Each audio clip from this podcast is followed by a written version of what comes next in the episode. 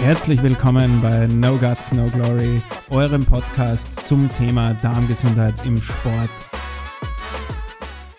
Herzlich willkommen zu einer neuen Folge von No Guts, No Glory, deinem Podcast zum Thema Mikrobiom und Darmgesundheit im Austauschsport. Mein Name ist Christian Indl, ich bin euer Host und wieder zu Gast heute bei uns unsere Expertin Sport- und Ernährungswissenschaftlerin Simone Kummerfer. Hallo Simone. Hallo Christian. Ja, wer unsere Podcasts ein bisschen aufmerksam verfolgt hat in der Vergangenheit, der hat ja schon bemerkt, äh, speziell die Simone hat ja mit einem Begriff gar keine so große Freude und das ist der Begriff des Leaky Guts. Aber weil er jetzt plötzlich seit einigen Monaten auf Social Media in Werbungen rauf und runter kursiert und plötzlich äh, alle Firmen mit dem Wundermittel gegen Leaky Gut werben, haben wir uns heute zur Aufgabe gemacht, wir wollen einmal ein bisschen aufklären, grundsätzlich, was ist ein Leaky Gut überhaupt?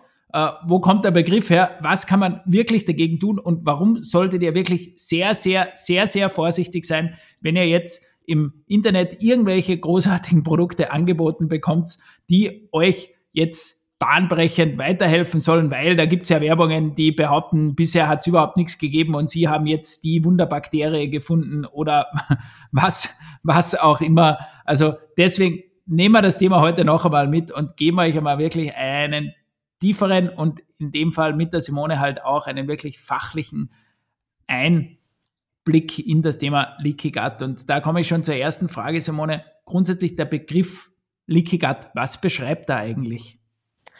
Also das Leaky Gut ist ja eigentlich, also wenn man den, den Wort, das Wort zerklaubt, Leaky, löchrig, Gut, Darm, der löchrige Darm. Also ähm, damit beschreibt man eigentlich eine sogenannte Permeabilitätsstörung. Das heißt, der Darm, man darf sich das dann bitte nicht so vorstellen, dass der Darm Löcher hat, weil das höre ich ja dann auch immer wieder. Ähm, natürlich löchriger Darm lässt darauf schließen, dass der Darm Löcher hat, hat er aber es, nicht. Es gibt, es gibt ja auch immer dann wirklich, Entschuldigung, dass ja. ich unterbreche, aber es gibt ja dann wirklich auch immer ganz, ganz spannende Zeichnungen oder Illustrationen bei Werbungen dabei, wo man wirklich einen Darmschlauch sieht, der wirklich Löcher hat, wo man sich jetzt vorstellt, wie ein Schlauch, wo wirklich Löcher drin sind. Damit können wir schon einmal aufräumen, das ist es nicht. Ja, also man liest ja da immer dann auch wirklich ganz, ganz ähm, äh, also tragisch klingende Dinge wie ähm, man spricht bei einem Leaky Gut eben davon, wenn diese ähm, Darmbarriere ungesund wird und große Risse und Löcher entstehen. Ähm, das ist nicht ganz so. Also was man einfach physiologisch wissen muss, ist, wie der Darm aufgebaut ist. Wir haben da einzelne Darmzellen, das Darmepithel, das aneinandergereiht ist. Spannend ist natürlich, das erwähne ich immer wieder, dass es eine Zellschicht ist. Also wirklich sehr vulnerabel, also wirklich eine Zellschicht, das quasi ähm, das Innere des Darms von dem Äußeren des Darms trennt. Und es ist natürlich so, wir äh, hätten ja eigentlich ein geschlossenes System vom Mund bis zum Rektum, aber irgendwie muss ja der Nährstoff, den wir über die Nahrung zu uns nehmen, diffundieren. Das heißt, er muss irgendwie in die Blutbahn gelangen. Und dieses irgendwie ist relativ simpel erklärt. Diese Darmzellen, die aneinander liegen, haben ähm, als Verbindungsstückchen die sogenannten Tight Junctions. Das sind Proteinstrukturen, also so Bändchen. Ich erkläre es auch immer gern wie Klettverschluss, die ganz dicht den, diese einzelnen Darmzellen aneinander reihen quasi und verbinden. Ähm, um eben den Nährstoff, Mikro-, Makronährstoff diffundieren zu lassen, hat der Körper ähm, Funktionen, um das zu lockern. Also quasi, dass sich das ähm, auch so, dass wir auch wirklich diesen Nährstoff zur Energiegewinnung heranziehen können. Und da sind jetzt keine Löcher, die jetzt hineingefräst werden, sondern diese Zwischenspendchen, also diese, diese ähm, sogenannten Tight Junctions, die haben entweder lösen sie sich wirklich auf, also es gibt ähm, da schöne Arbeiten, ähm, zum Beispiel vom Professor Fasano, der gezeigt hat, dass Gluten da einen massiven Einfluss darauf hat, auf ähm, die, das Vorhandensein dieser Tight Junctions. Oder aber auch es wird einfach zu sehr angesteuert. Das heißt, dass bestimmte Stoffe vermehrt ähm, vorhanden sind, die den Darm permanent eben zum, zum Öffnen anregen, sozusagen, vereinfacht ausgedrückt. Und das ist dann ein sogenanntes Leaky Gut. Jetzt kann man sich natürlich vorstellen, wenn der Darm ähm, immer seine Fähigkeit ähm, nicht mehr aufrechterhalten kann, sich zu schließen, also wieder quasi diese, diese ähm, Darmzellen ähm, eng aneinander stehen zu lassen, dann hat man natürlich vermehrt Giftstoffe, Bakterien oder auch unverdaute Nahrungsbestandteile in der Blutbahn, die dort eigentlich nichts verloren haben. Und das versteht man dann unter dem sogenannten Leaky Gut Syndrom. Ja, da sehen wir schon einmal, das ist jetzt schon einmal ein, ein erster wirklich sehr guter, grober Überblick darüber, äh, worüber sprechen wir bei dem Thema Leaky Gut immer. Deswegen, wenn ihr irgendwo in Werbungen Zeichnungen seht von äh, Schläuchen mit großen Löchern drinnen, keine, keine Angst, äh, es ist kein, kein großes Loch irgendwo in eurem Darm und das ganze Stück Fleisch, das ihr nicht brav gekaut habt beim letzten Mal, äh, geht, geht dann direkt in eure Blutbahn. Das, das passiert dort nicht. So, jetzt kommt aber trotzdem ein Punkt, der mich immer wieder nervt äh, wenn dann viele äh, wirklich in, in ihrer Werbung ähm, Produkte bewerben, so quasi, okay, das, das ist jetzt die neue Revolution, alles andere, was bisher da gewesen ist, äh, kann nichts und, und, und ist schlecht und, und sie haben jetzt das Wunderheilmittel gefunden, äh, mit dem jetzt äh, das Leaky Gut bekämpft werden kann. Jetzt einmal grundsätzlich, wenn zwei Fragen eigentlich. Wie kann man einmal überhaupt einen Leaky Gut detektieren? Wie merkt man das? Oder, oder ja, wie merkt man es? Und B, wie kann man es detektieren? Äh, und in der zweiten Fragestellung dann, was kann man denn dann wirklich dagegen machen und was sollte man machen, anstatt jetzt blindlings irgendwo ein paar Kapseln zu bestellen und glauben, äh, jetzt hat man den großen Effekt dadurch? Also die Symptome, die sind leider sehr, sehr weitläufig. Also das ist systemisch im Körper oft an sehr unterschiedlichen Stellen bemerkbar und ist nicht klassisch mit einem Bauchweh, ähm, Nahrungsmittelunverträglichkeiten und so weiter festzumachen. Das heißt, es können ganz andere Dinge sein, wie zum Beispiel ähm, auch Neurodermitis, ähm, Hautprobleme, Schuppenflechte, Migräne, ähm, Depressionen oder depressive Verstimmungen, Stimmungsschwankungen allgemein und so weiter. Also das ist wirklich sehr, sehr unterschiedlich. Oder auch zum Beispiel, wenn ich sehr infektanfällig bin, wenn ich eine schlechte Wundheilung habe. Das sind alles quasi wären Symptome eines Leaky Guts oder könnte es sein. Ähm, also da sieht man, wie, wie das einfach breit ähm, gefächert ist. Also es ist nicht nur, hm, wenn ich Bauchweh habe, Blähungen habe, Verstopfung, Durchfall oder ähm, Dinge, die, im, die naheliegend sind sozusagen, sondern können sehr, sehr weitreichend sein. Ähm, du hast gefragt, wie die Diagnostik ausschaut. Die Diagnostik ist heute relativ ähm, klar und simpel. Ähm, ich würde dazu raten, das über eine Stuhldiagnostik zu machen. Also ähm, es gibt Biomarker, die darauf hinweisen. Das eine ist das Zonulin, das andere ist das Alpha-1-Antitrypsin. Und beide würde ich messen aus dem Stuhl. Man kann Zonulin durchaus auch ähm, im Serum ähm, bestimmen, macht aber meiner Meinung nach nicht so viel Sinn wie am Ort des Gestehens. Ähm, und das ist nun mal quasi der Stuhl in dem Fall, kommt ja aus dem Darm. Und insofern würde ich auch immer bitte diese zwei Parameter heranziehen weil ähm, es kann durchaus sein, dass das Zonulin niedrig ist und man dennoch an einem Leaky Gut leidet, ähm, weil das Zonulin hm, einen anderen Rückschluss gibt als das Alpha-1-Antitrypsin. Alpha-1-Antitrypsin ist ein sogenanntes Akutphase-Protein, das in der Leber gebildet wird, von seiner molekularen Größe relativ groß. Wenn das im Stuhl nachweisbar ist, dann weiß ich einfach ganz eindeutig, der ähm, Darm ist sogenannt durchlässig, also die Permeabilität ist nicht intakt ähm, und das Zonulin hingegen ist eher die Ansteuerung ähm, quasi der Tight Junctions. Ähm, und insofern muss man wirklich bitte mal beide ähm, messen und das bitte aus dem Stuhl. Das wären quasi so ähm, die diagnostischen Mittel, die uns aktuell im Idealfall zur Verfügung stehen und die auch sehr eindeutig sind. Also das heißt jetzt einmal auch im ersten Schritt schon, bevor man jetzt wirklich auf den Bestellbutton äh, irgendwo drauf drückt, weil man sich äh, sehr angesprochen fühlt, äh, weil oft einmal diese Marketingphrasen, die da ja in diesen Angeboten oft gedroschen werden, äh, ja so geschrieben sind, dass sie ja fast auf jeden irgendwann einmal zutreffen, äh, sollte man sich schon einmal einmal grundsätzlich mit einer Diagnostik auseinandersetzen, um überhaupt zu schauen, okay, äh, was ist denn die Problemstellung? Aber jetzt haben wir die Problemstellung detektiert und man, es gibt eine Diagnose dazu und man weiß, okay, man hat ein Leaky Gut, also man hat wirklich äh, Entzündungen im Darm. Ähm, wie würdest du jetzt einmal grundsätzlich vorgehen, äh, um dem Ganzen auch wieder Herr zu werden und das Ganze besser zu machen?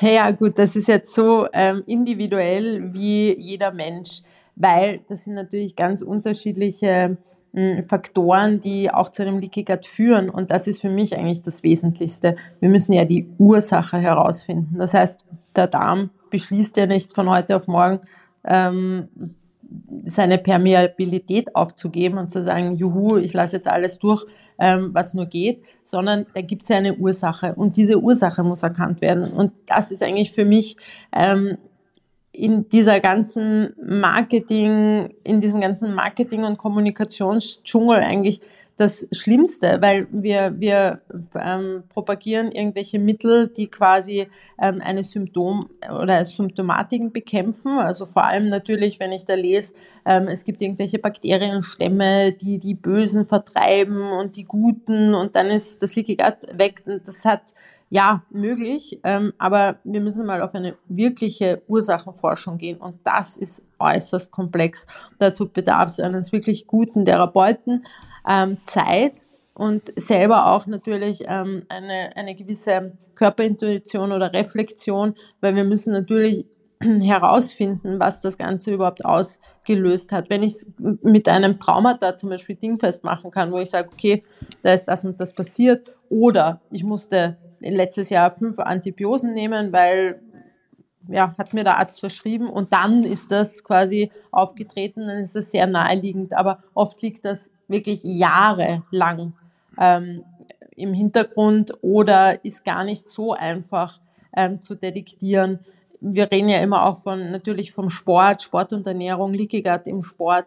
Ja, wie, wie kommt es denn da zustande? Diesen Mechanismus muss man auch erkennen über den oxidativen Stress und so weiter, über die Ernährung. Also die, die Faktoren der Ursache sind so mannigfaltig, dass es da natürlich dann auch die Therapieansätze sehr ähm, unterschiedlich anspricht. Und das ist aber für mich wesentlich. Wir können natürlich Symptomatiken auch primär einmal versuchen zu lindern, weil es mir durchaus klar, dass es sehr, sehr unangenehm ist, wenn ich ähm, permanent zwischen Durchfall und Verstopfung ähm, hin und her schwanke, wenn ich kaum mehr Lebensmittel vertrage, wenn ich jedes Mal so einen Blähbauch habe, nachdem ich nur irgendwas esse ähm, und eigentlich eh schon gar nicht mehr weiß, was ich nicht essen darf und so weiter.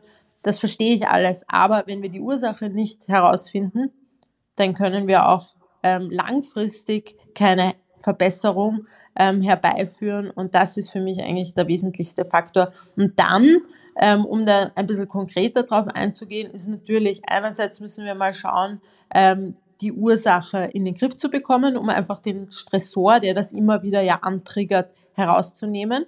Ähm, das kann durchaus auch zum Beispiel sein, ähm, dass man bestimmte Lebensmittel einfach nicht gut verträgt, die immer wieder ähm, da auch Auslöser dafür sind, ähm, muss ich schauen, was, was darf ich essen, was darf ich nicht essen, wie schaut meine, mein Stressmanagement aus, mein physischer Stress, mein mentaler Stress und so weiter.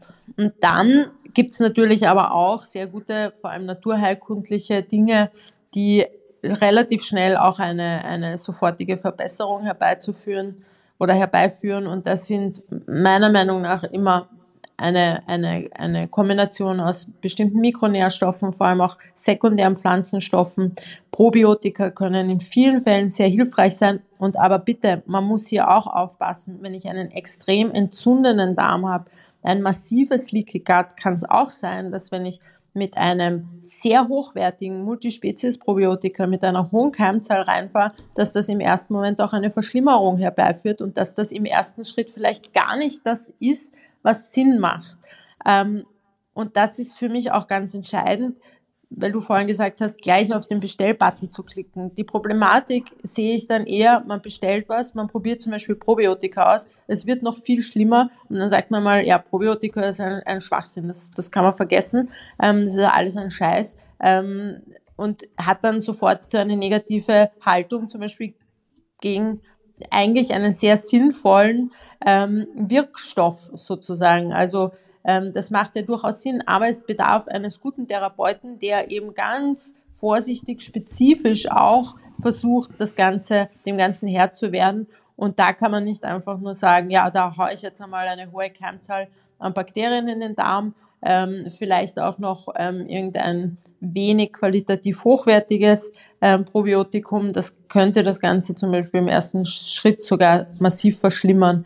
Ähm, und da gibt es auch aktuell natürlich sehr viele hm, Ansatzpunkte über Ernährung. Wir hören immer mehr über die ähm, fermentierten Nahrungsmittel. Ja, einen entzündeten Darm, ein Leaky Gut. Wenn ich da viel fermentiertes esse, jeder von uns braucht nur dran denken, eine mittelgroße Portion ähm, Sauerkraut zu essen, da tut sich was im Darm. Wenn der Darm entzünden ist, ja, dann, dann wird das so massiv unangenehm sein, dass das natürlich überhaupt keinen Sinn macht. Also bitte mit diesen allgemeinen Empfehlungen ganz, ganz vorsichtig sein und, und ähm, nicht auf, auf ähm, ja, klassische Marketing-Phrasen hereinfallen und ich verstehe durchaus, dass die Symptome wirklich mega unangenehm sein können. Keiner will mit so einem Blähbauch umrennen. Ähm, die ganze Zeit pupsen müssen ist unangenehm, das wissen wir alle. Aber da wirklich eher versuchen, das Ganze ganzheitlich anzugehen und vor allem einen Therapeuten ähm, finden, mit, zu dem man Vertrauen hat und wo man wirklich auch die Ursache erforscht. Ja, äh, ganz, ganz, kurz, ganz kurzer Einwurf. Äh, zum Sauerkraut-Thema von der Simone. Also Warnhinweis von mir für alle, die wissen, dass sie vielleicht eine Histaminunverträglichkeit haben oder Unverträglichkeit oder sie mit Histamin vielleicht ein bisschen schwerer tun. Äh, esst, esst, äh, esst nicht zu viel Sauerkraut auf einmal, weil sonst könnte es euch passieren, dass ihr plötzlich mitten, mitten im Winter äh, nach einem Abendessen, wo ihr ein, ein Bier, ich glaube es war ein kleines Bier oder, oder waren es zwei, ich glaube, ein, klein, ein, ein kleines Bier, damals noch äh, ein bisschen rotes Fleisch und Sauerkraut dazu. Und ich habe mich gefühlt, als hätte ich im Sommer wieder einen Heustadel geworfen, weil ich äh, ja. einen, einen, einen massiven Allergieschock hatte, wie, wie wenn ich den Vollgas-Heuschnupfen gerade hatte. Also deswegen bei, wenn man weiß, man tut sich mit Histamin schwer, bitte, bitte nicht das mit dem Sauerkraut gleich probieren. Das könnte in, in zweierlei Hinsicht in die Hose gehen. Ähm, ja. Aber ja, ja, also das, ich kann mich gut daran erinnern und das ist natürlich, und der, der Chris hat jetzt kein Leaky Gut in dem Fall gehabt, also das muss man auch dazu sagen. Und ähm, ja, also das, das ist wirklich ähm, alles mit Vorsicht zu genießen. Aber um das jetzt kurz zusammenzufassen, das eine ist eliminieren, das heißt, ich muss den Stressor eliminieren. Ähm, dann muss ich natürlich ähm, die Entzündungs- ähm, oder wir nennen das eine entzündungsmoderierende Strategie entwickeln. Und das sind dann meistens eben Mikronährstoffe, sekundäre Pflanzenstoffe, Omega-3-Fettsäuren und so weiter. Dann reparieren. Wir müssen natürlich diesen, diese physiologische Darmbarriere versuchen zu stärken. Das macht man zum Beispiel mit Glutamin, Zink, ähm, Vitamin D, ähm, Lecithinen und so weiter. Und dann natürlich auch eine Repopulation, das heißt eine Strategie zur Ausbalancierung des Mikrobioms, weil hier ist natürlich immer eine Schieflage des Mikrobioms eigentlich meistens vorgeschalten. Also in den, in den also ich habe fast noch nie ähm, einen anderen Fall gehabt, glaube ich, mir fällt jetzt gar nichts ein, wo nicht vorgeschalten wirklich schon eine Dysbiose vorhanden war. Und da wirklich auch eben vorsichtig, ähm, Repopulation heißt natürlich dann über Probiotika, über Präbiotika versuchen, ähm, wieder eine Eubiose herbeizuführen, das heißt ein ausbalanciertes Mikrobiom. Ja, und ich komme jetzt auch zum einzigen positiven Punkt, der äh, damit jetzt eigentlich so ein bisschen einhergeht, äh, weil jetzt so viele glauben, da äh, irgendwie einen Markt zu finden und halt sehr, sehr viel ins Marketing investieren und deswegen halt auch äh, das Thema sehr präsent ist. Es ist das Thema Probiotika, dadurch auch immer präsenter und geht bei vielen in den Fokus. So, und jetzt kommt aber wieder die andere Seite der Medaille. Jetzt wird da viel über Bakterien geschrieben und über Bakterien, die äh, nicht magensaftresistent sind, äh, die sterben alle im Magen, deswegen müssen wir Kapseln schlucken, die magensaftresistent sind und, und, und. Simone, gib uns bitte mal nur einen kurzen, groben Überblick zum Thema Bakterien. Wie kann ich überhaupt feststellen, habe ich da halbwegs hochwertiges Probiotikum bei der Hand? Wie, wie sollte es äh, angewendet werden? Äh, und warum ist es wahrscheinlich sehr, sehr schwierig, dass ich jetzt ein Produkt finde, das ein Drittel von den hochwertigen Produkten kostet äh, und trotzdem das gleiche macht? Ja, also ganz kurz noch darauf hinzuweisen, also ich bin ja auch wirklich mega ähm, erfreut, dass dieses Thema Probiotika, mit, denen, mit dem wir uns ja quasi im Unternehmen schon seit Jahrzehnten beschäftige, ich mich mittlerweile auch schon seit mehreren Jahren intensiv damit beschäftigt, jetzt so populär wird. Das ist natürlich wunderbar und das sieht, das sieht man auch, dass es einfach auch in der Wissenschaft natürlich angekommen ist. Parallel dazu ist es natürlich dann auch immer so, dass der Markt darauf aufmerksam wird. Also dann sind nicht mehr ein paar verrückte Spezialisten, so wie bei uns im Haus, die dann sagen, okay, sie investieren ähm, da alles an Zeit und Energie, ähm, was nur möglich ist, um das voranzutreiben, sondern dann versucht natürlich auch jeder damit ähm, Kohle zu machen, was ja absolut legitim ist. Nur hier muss man natürlich ganz klar sagen, ähm, dass es massive Qualitätsunterschiede gibt und ihr werdet das einfach auch ähm, daran erkennen, dass es natürlich auch preisliche Unterschiede gibt. Ähm, äh, das eine steht nur in der Apotheke, das andere gibt es beim DM, das andere kann man im Internet bestellen. Das sollte jeden eigentlich, der halbwegs ähm, ja, reflektiert denkt, ähm, schon zu, auch zu denken geben. Ähm, und was ganz wesentlich ist, ist natürlich wir brauchen bestimmte Bakterien, die überhaupt einen Mechanismus haben. Das heißt, die, wo wir einfach auch aus der, aus der aktuellen Studienlage heraus sehen, dass die einen positiven Einfluss auf unsere Gesundheit haben.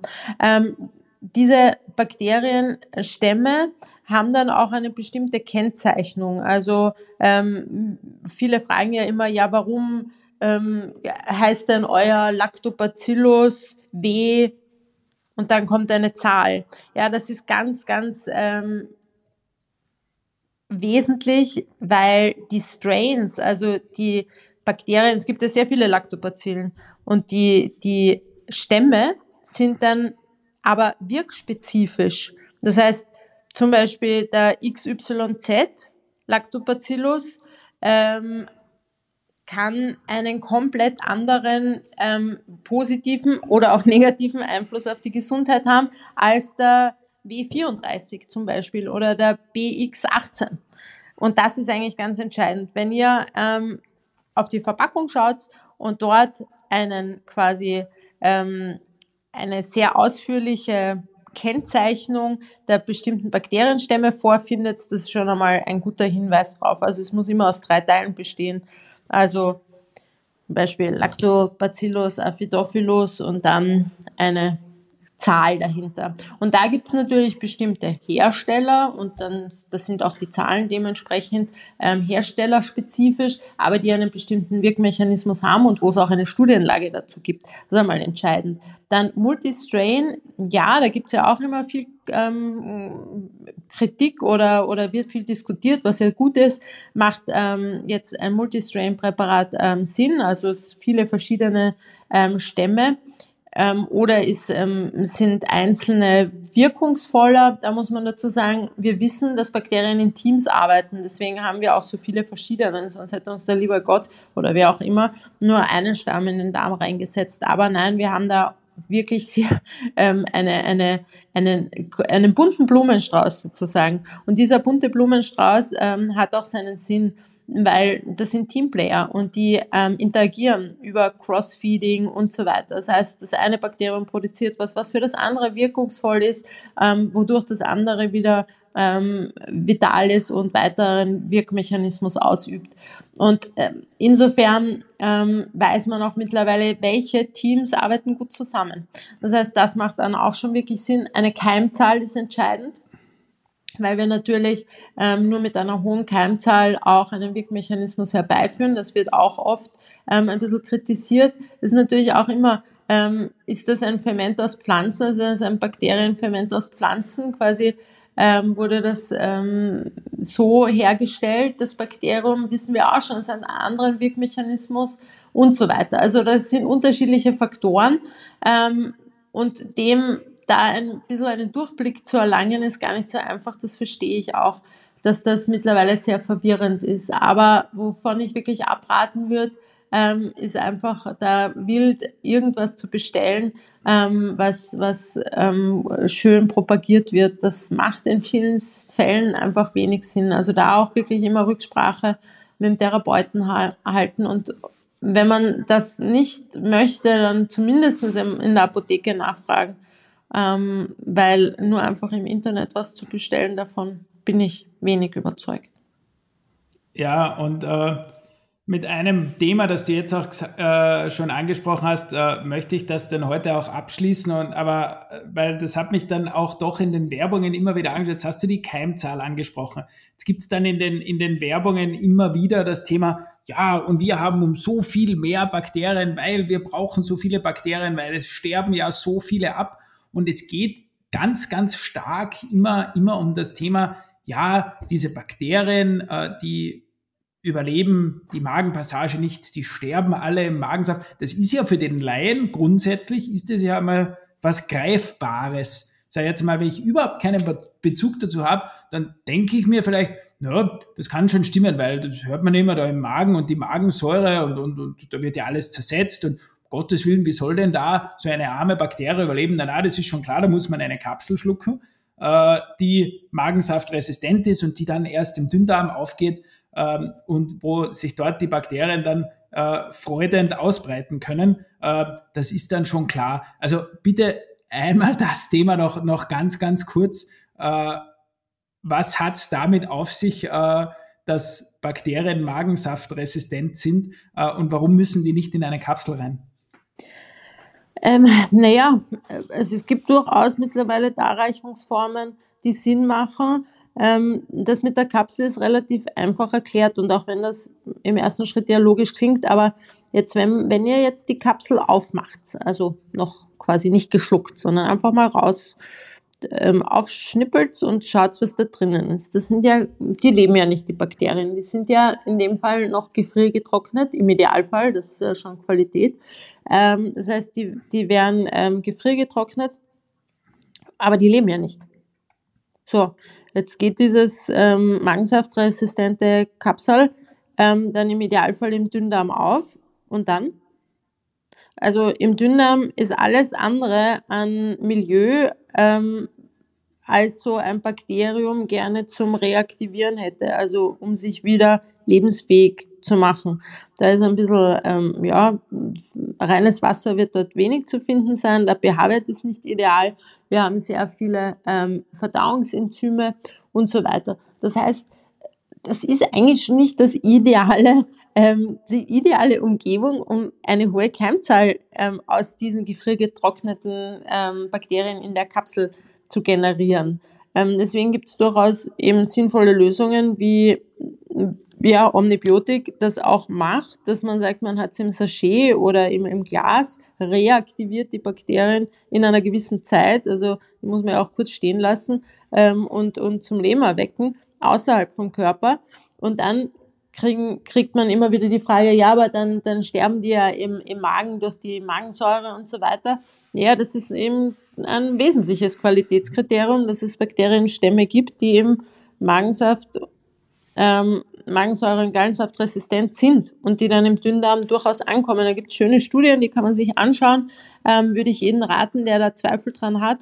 Ähm, und das ist ein massives Qualitätskriterium. Ich muss einfach eine, und natürlich sterben welche, auch im Magen. Deswegen brauche ich auch eine hohe Keimzahl und eine hohe Keimzahl ist auch ein Qualitätskriterium. Das heißt, wir müssen da wirklich viele mal ähm, losschicken, damit einige ankommen. Also das ist durchaus so und das ist aber auch ganz wesentlich. Ähm, und das ist ein massives Qualitätskriterium. Deswegen können wir auch aktuell nicht, wir kennen unglaublich viele Bakterien. Wir kennen unglaublich viele Bakterienstämme, nur es sind nicht alle ähm, reproduzierbar. Also wir können die nicht alle irgendwo züchten, ähm, weil viele zum Beispiel haben überhaupt keine Gaude mit Sauerstoff, die ganzen Anaerober, die, die ja, wollen einfach keinen, logisch. Ähm, schon schwierig, den irgendwo kriegt man auch mittlerweile ein bisschen hin, aber schwierig. So, aber dann ähm, ist eben auch ein wesentliches Qualitätskriterium, dass nicht alle Bakterienstämme, die wir so kennen, die wir vielleicht auch züchten können, dass die Magensäure- und Gallensaftresistent sind. Das heißt, das ist massiv wichtig. Und da steckt halt viel Forschung dahinter, da steckt jahrelange ähm, Expertise dahinter und wirklich sich auf dieses Thema massiv einzuschießen, ähm, ist nichts, wo ich jetzt sage, ja, das schaut jetzt cool aus, damit machen wir Kohle, und ähm, ähm, hauen nächstes Jahr ein Probiotikum am Markt. Also das ist ähm, durchaus ähm, eher verwegen, sagen wir mal so. Finde ich spannend, dass sich das viele so zutrauen. Ähm, für uns im Endeffekt spannend natürlich einerseits, wie schon erwähnt, wir freuen uns natürlich, dass das Thema ähm, immer populärer wird. Andererseits muss man aber auch ähm, ein bisschen vorsichtig sein, weil natürlich, wenn viel am Markt ist, heißt nicht, dass viel Qualität am Markt ist. Ähm, und die Qualität ähm, zu unterscheiden, das ist natürlich gar nicht so einfach. Aber wir versuchen ein bisschen Licht ins Dunkle, ins Dunkel zu bringen ähm, und da auch ein bisschen Aufklärungsarbeit zu leisten. Uns freuen uns auch und ich weiß, du möchtest zum Ende kommen, deswegen leite ich dir gleich ein. Freuen uns auch auf jegliche Fragen diesbezüglich und natürlich auch kritische Fragen. Ähm, das sind wir gewohnt. Das ist auch in einem wissenschaftlichen Diskurs absolut gewünscht und sinnvoll. Und ähm, dem halten wir auch gerne stand oder freuen uns einfach drauf. Das heißt, wenn ihr Fragen habt, wenn ihr auch ähm, bestimmte Probleme habt oder, oder ähm, gar nicht weiter wisst oder eben deinen direkten Leitfaden braucht. Wo finde ich einen Therapeuten? Wo finde ich jemanden, der mir ein Leaky Gut ähm, diagnostizieren kann? Ähm, der ist damit mit therapiert und so weiter. sind wir auch gerne ähm, zur Verfügung und versuchen, da Kontakte herzustellen. Ja, du hast es schon gesagt, wir haben ja fast schon wieder unser, das Ende unserer Sendezeit erreicht. Wir versuchen immer für euch irgendwo so zwischen 30 und 40 Minuten lang zu sein.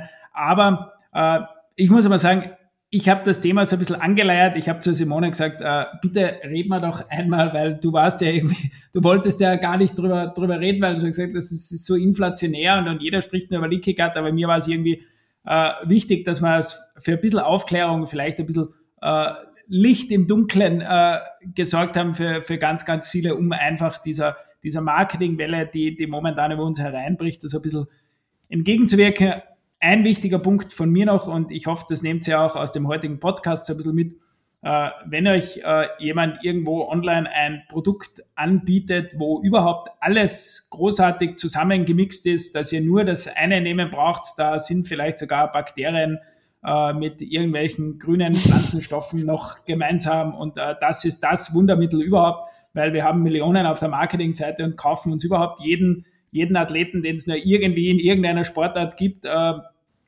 seid ein bisschen vorsichtig, äh, schaut ein bisschen genauer hin, äh, erkundigt euch genau in unserem Fall, wie die Simone vorher schon gesagt hat, äh, schreibt uns gerne auch eure Fragen, schreibt uns Mails, äh, kommentiert unten dazu. Äh, es wird nicht mehr lange dauern. Äh, wir sind gerade dabei, das fertigzustellen. Äh, wir werden zukünftig auch Live-Sendungen für euch auf YouTube haben, wo ihr wirklich live mit uns interagieren könnt äh, und eure Fragen direkt live stellen könnt, wie auch im Studio sitzen. Dann seht ihr uns auch. Ähm, und da versuchen wir einfach möglichst, möglichst viel von dem, was wir ganz speziell in der Simone wissen, an euch weiterzugeben und in dem Thema weiterzuhelfen. Ich sage jetzt wieder Danke fürs Zuhören. Ich hoffe, wir konnten euch ein bisschen weiterhelfen. Ähm, ja, nächste Woche geht es wieder mit einem spannenden Gast weiter. Mir bleibt jetzt nichts anderes übrig, als zu sagen, danke fürs Zuhören, danke für eure Zeit und die letzten Worte gehören mir immer der Simone. Ja, also hm, der Chris hat schon gesagt, ich bin nicht happy mit dem Begriff. Ich bin natürlich auch aktuell sehr nicht unglücklich, aber ich schaue da schon auch ähm, sehr kritisch, was da so passiert, weil natürlich sehr viel Unsicherheit dadurch auch zustande kommt. Ähm, und das ist natürlich einerseits, wenn ein Thema mh, populärwissenschaftlich aufgegriffen wird und ähm, auch natürlich der Markt sich dafür interessiert, normal. Ähm, aber man muss natürlich auch da immer ein bisschen Sicherheit reinbringen, vor allem auch Wissen und Know-how. Und das können wir ich einfach nur anbieten.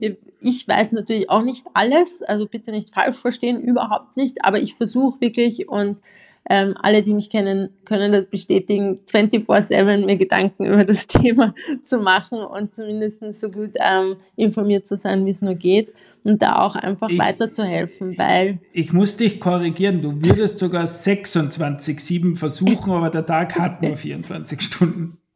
Ja, leider. Und, und Schlaf äh, ist so schön, meiner Meinung nach überbewertet, aber muss sein, bin ich auch schon drauf gekommen. Na, Spaß beiseite ähm, es ist super spannend, es ist mega wichtig und also einfach auch Menschen zu helfen, gesund zu erhalten, ähm, ist, ist ja ähm, ähm, so, unser Nordstern. Das, das ist einfach das, ähm, worauf das Ganze auch abzielen soll. Stellt uns Fragen, wenn ihr welche habt. Schreibt uns, gebt uns ein Feedback, damit wir uns noch verbessern können. Ähm, wir haben wirklich auch viele clevere Köpfe in unserem Team und in unserem breiten Netzwerk und versuchen da einfach weiterzuhelfen. Und in diesem Sinne wünsche ich allen einen gesunden Abend. Ähm, genießt euer Abendessen, euer Frühstück oder euer Mittagessen, was halt gerade so ansteht. Und ähm, wir hören uns nächste Woche mit einem spannenden Gast. Tschüss!